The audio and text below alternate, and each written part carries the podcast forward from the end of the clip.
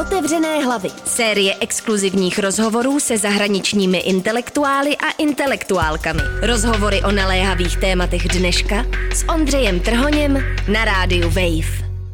Když se tvoří seznamy četby v seminářích vizuální kultury, nesmí v nich chybět jméno W. J. Mitchell. Autor vlivné knihy Teorie obrazu, která česky vyšla před čtyřmi lety, už několik desetiletí spojuje humanitní a uměnovědné teorie.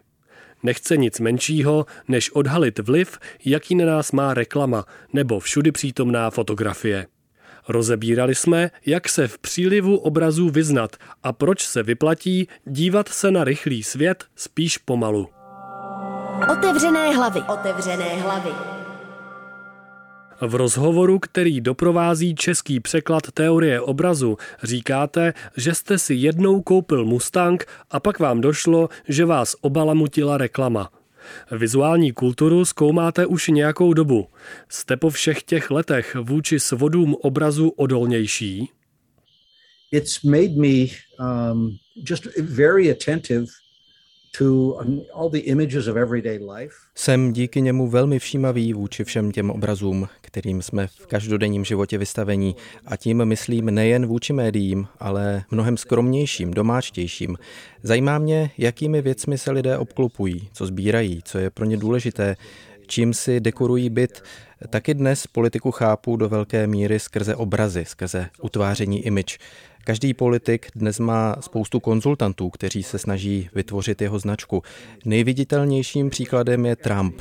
Jeho předobrazem je profesionální wrestler, ten druh, který zcela očividně podvádí alže, ale nekonečně se chvástá. Všechno, co udělá, je nejlepší, postrádá stud a nikdy se za nic neomluví. I kdyby chtěl, jeho poradci mu řeknou, že musí držet tvář, značku.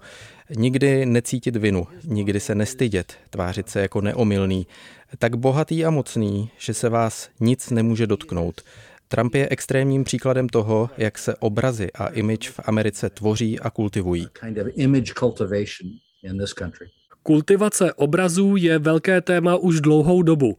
Není to hlavní, co se změnilo, spíš způsob, kterým obrazy mezi lidmi cirkulují.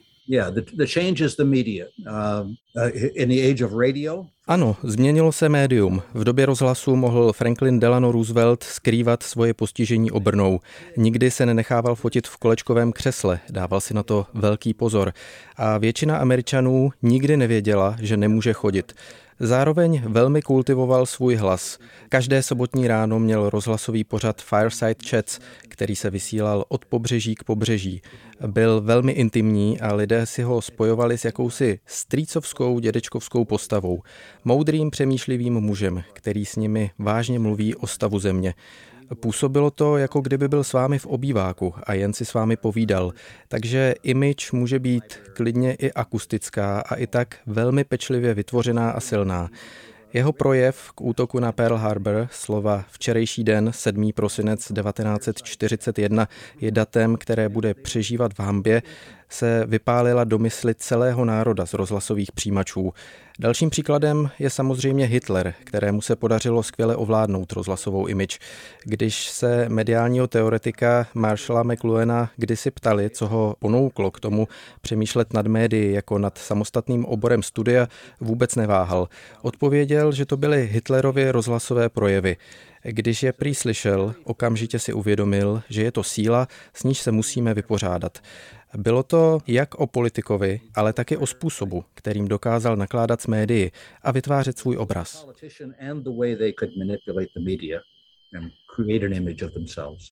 Hitler a Roosevelt ale neměli na rozdíl od Trumpa Instagram nebo memy. A na memy jsem se chtěl zeptat, protože jsou jedním z vizuálních žánrů, které jsou celkem nové. Není to další, abych použil váš termín, z obrazových obratů, tedy další proměny obrazové kultury do nové podoby? Taky si to myslím. Obrazových obratů bylo a je mnoho. Vždycky záleží na konkrétní osobnosti, která vycítí příležitost a potenciál nového média. Když Trumpovi Twitter a Facebook zrušili účet, byla to pro něj obrovská rána. Tyto sítě byly jeho způsob, jak udržovat intimní vztah se svým publikem. uh, we can dispower quite a bit, I think. Vizuální studia a další obory, vaše práce nebo třeba dílo Marshalla McLuhana či Rolanda Barta se už delší dobu snaží sílu obrazů rozkrýt, dekonstruovat. A pak jsme dostali Trumpa. Zdá se, jako kdyby vizuální politicko-obrazová gramotnost nebyla na tak dobré úrovni, jak bychom mohli doufat. It's a fair point, I think. Uh, to je fér otázka. Když se já a mý kolegové zabýváme kritikou obrazů, samozřejmě doufáme, že to něco změní, že si lidé začnou všímat skrytých cest, kterými se moc projevuje, skrytými nebo očividnými sděleními, která využívají našich emocí. Chceme kultivovat metody odporu proti moci obrazů, jenže taková naděje vždycky prakticky nutně skončí zklamáním. To neznamená, že nestojí za to se o to snažit. Někdo si z toho vždycky něco vezme. Jsem osobně přesvědčený, že nic jako ztracený případ neexistuje. Ano, sice můžete prohrát, ale když neděláte nic, prohrajete určitě.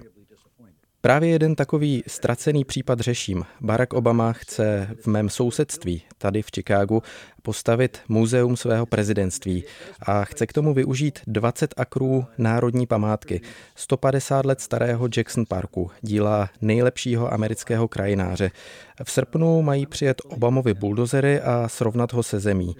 Je to osobní image, která se stává materiální. Obama chce postavit obrovskou budovu o 23 poschodích, která bude skládat poctu jeho odkazu.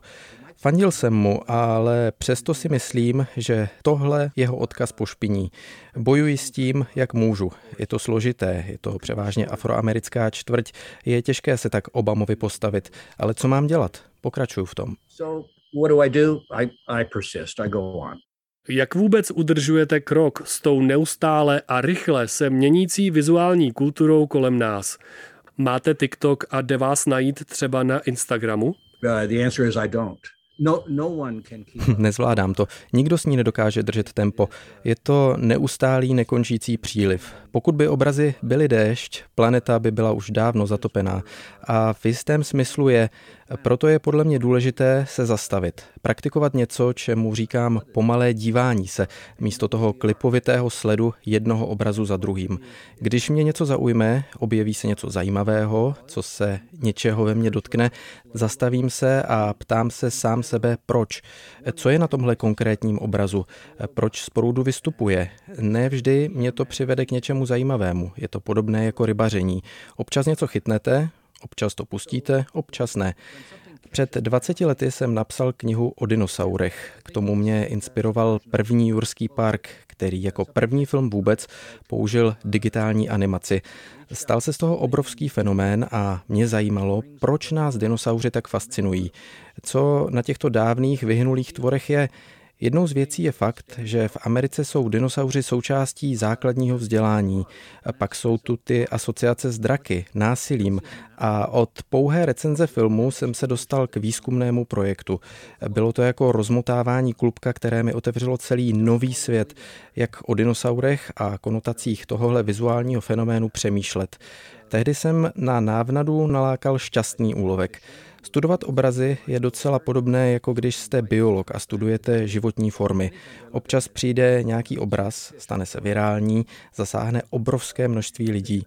Stejně to bylo s Jurským parkem, který otevírá otázky masové kultury, dětské kultury, vědecké kultury a kultury vědeckých přehlídek nebo muzeí. Bylo to úžasné téma, moje dosud nejlepší případová studie jednoho konkrétního obrazu. Case study of a single image family that, that I've ever conducted. Jste autorem termínu obrat k obrazu. Dnes se mluví o obratu k algoritmu, kdy velkou část naší vizuální kultury tvoří počítače, neuronové sítě. Teoretik a umělec Trevor Paglen tvrdí, že dnes je většina obrazů tvořená stroji a určena strojům. Co na to říkáte? Je to zcela nová vizuální kultura, nebo jen to, co známe, pouze vytvořené lepšími počítači? You know, my instinct when I'm asked that question, is it the same old, same old, or is it something new? I, my answer is always yes. Když se mě někdo ptá na to, jestli je něco staré nebo nové, odpovídám automaticky ano. Algoritmický obrat je samozřejmě něco nového, o tom není pochyb, ale algoritmické myšlení je s námi už od vynálezu počítačů. Odmítám se rozhodovat mezi tím, jestli je to nové nebo ne.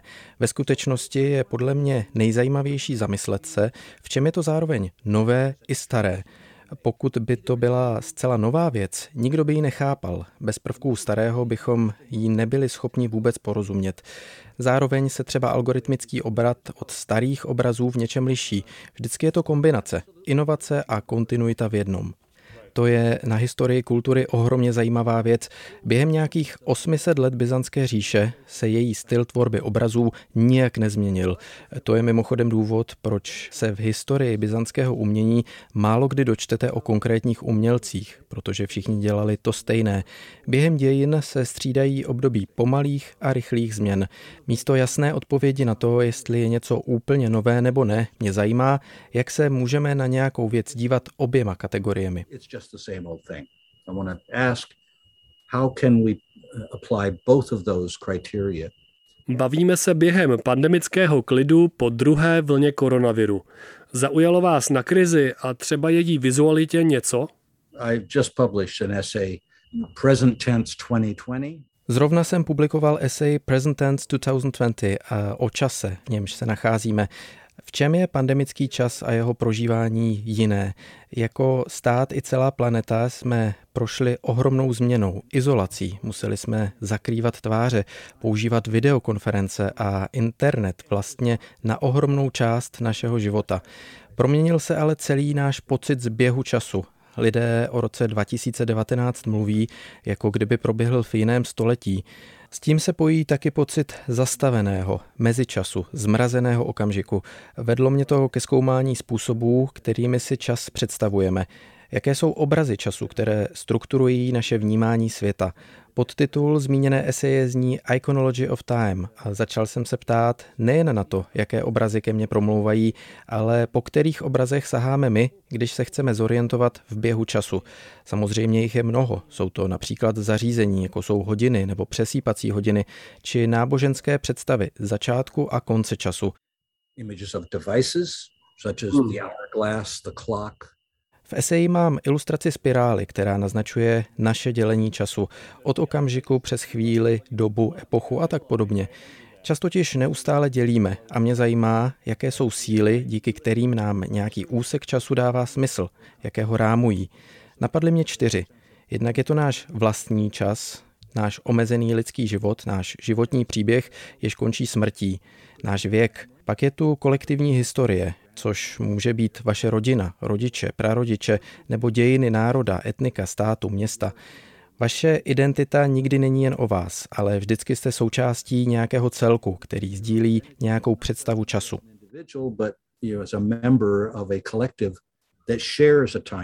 Napadá mě, jak s tím souvisí mediální obrazy. Taky rozdělujeme čas na před 11. zářím a po něm. Máme v hlavě obrazy hořících mrakodrapů nebo lesů Austrálie.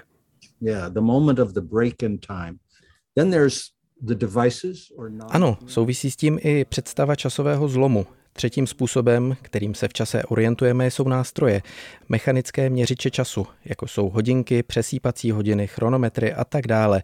Ty mají své vlastní dějiny. Máme za to, že měří nějaký objektivní, nelidský čas. Jako kdybychom my lidé vymysleli tyto přístroje, protože jsme si všimli, že náš osobní čas je nestálý, nejistý. My dva jsme se museli dnes sladit podle objektivního času, abychom si zavolali. Posledním časovým orientačním bodem je čas přírodní, rotace planety, roční období. Co je na čase, v němž se nacházíme dnes zvláštní, je konvergence všech čtyř těchto časových vektorů novými a bezprostředními způsoby. Nejlépe je to vidět na klimatické změně. Za prvé to není nějaká budoucí záležitost, možný vývoj, ale je tady, cítíme to. Náš osobní lidský život je najednou v jednoznačném spojení s celou planetou, kterou nový stav věcí mění. Pandemie ta jednou skončí. Klimatická změna dočasná není. Velmi dlouhodobý časový horizont a přítomný okamžik se propojují.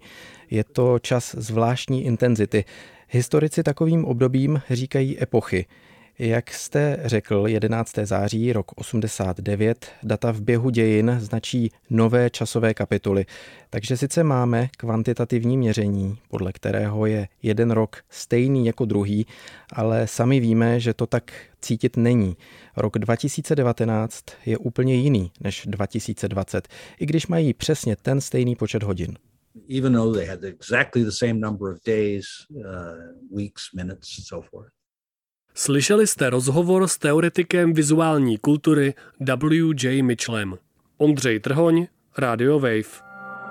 Otevřené hlavy. Série exkluzivních rozhovorů se zahraničními intelektuály a intelektuálkami. Otevřené hlavy. Rozhovory o naléhavých tématech dneška. Další díly najdete na webu wave.cz lomeno otevřené hlavy, v mobilní aplikaci Můj rozhlas a v dalších podcastových aplikacích.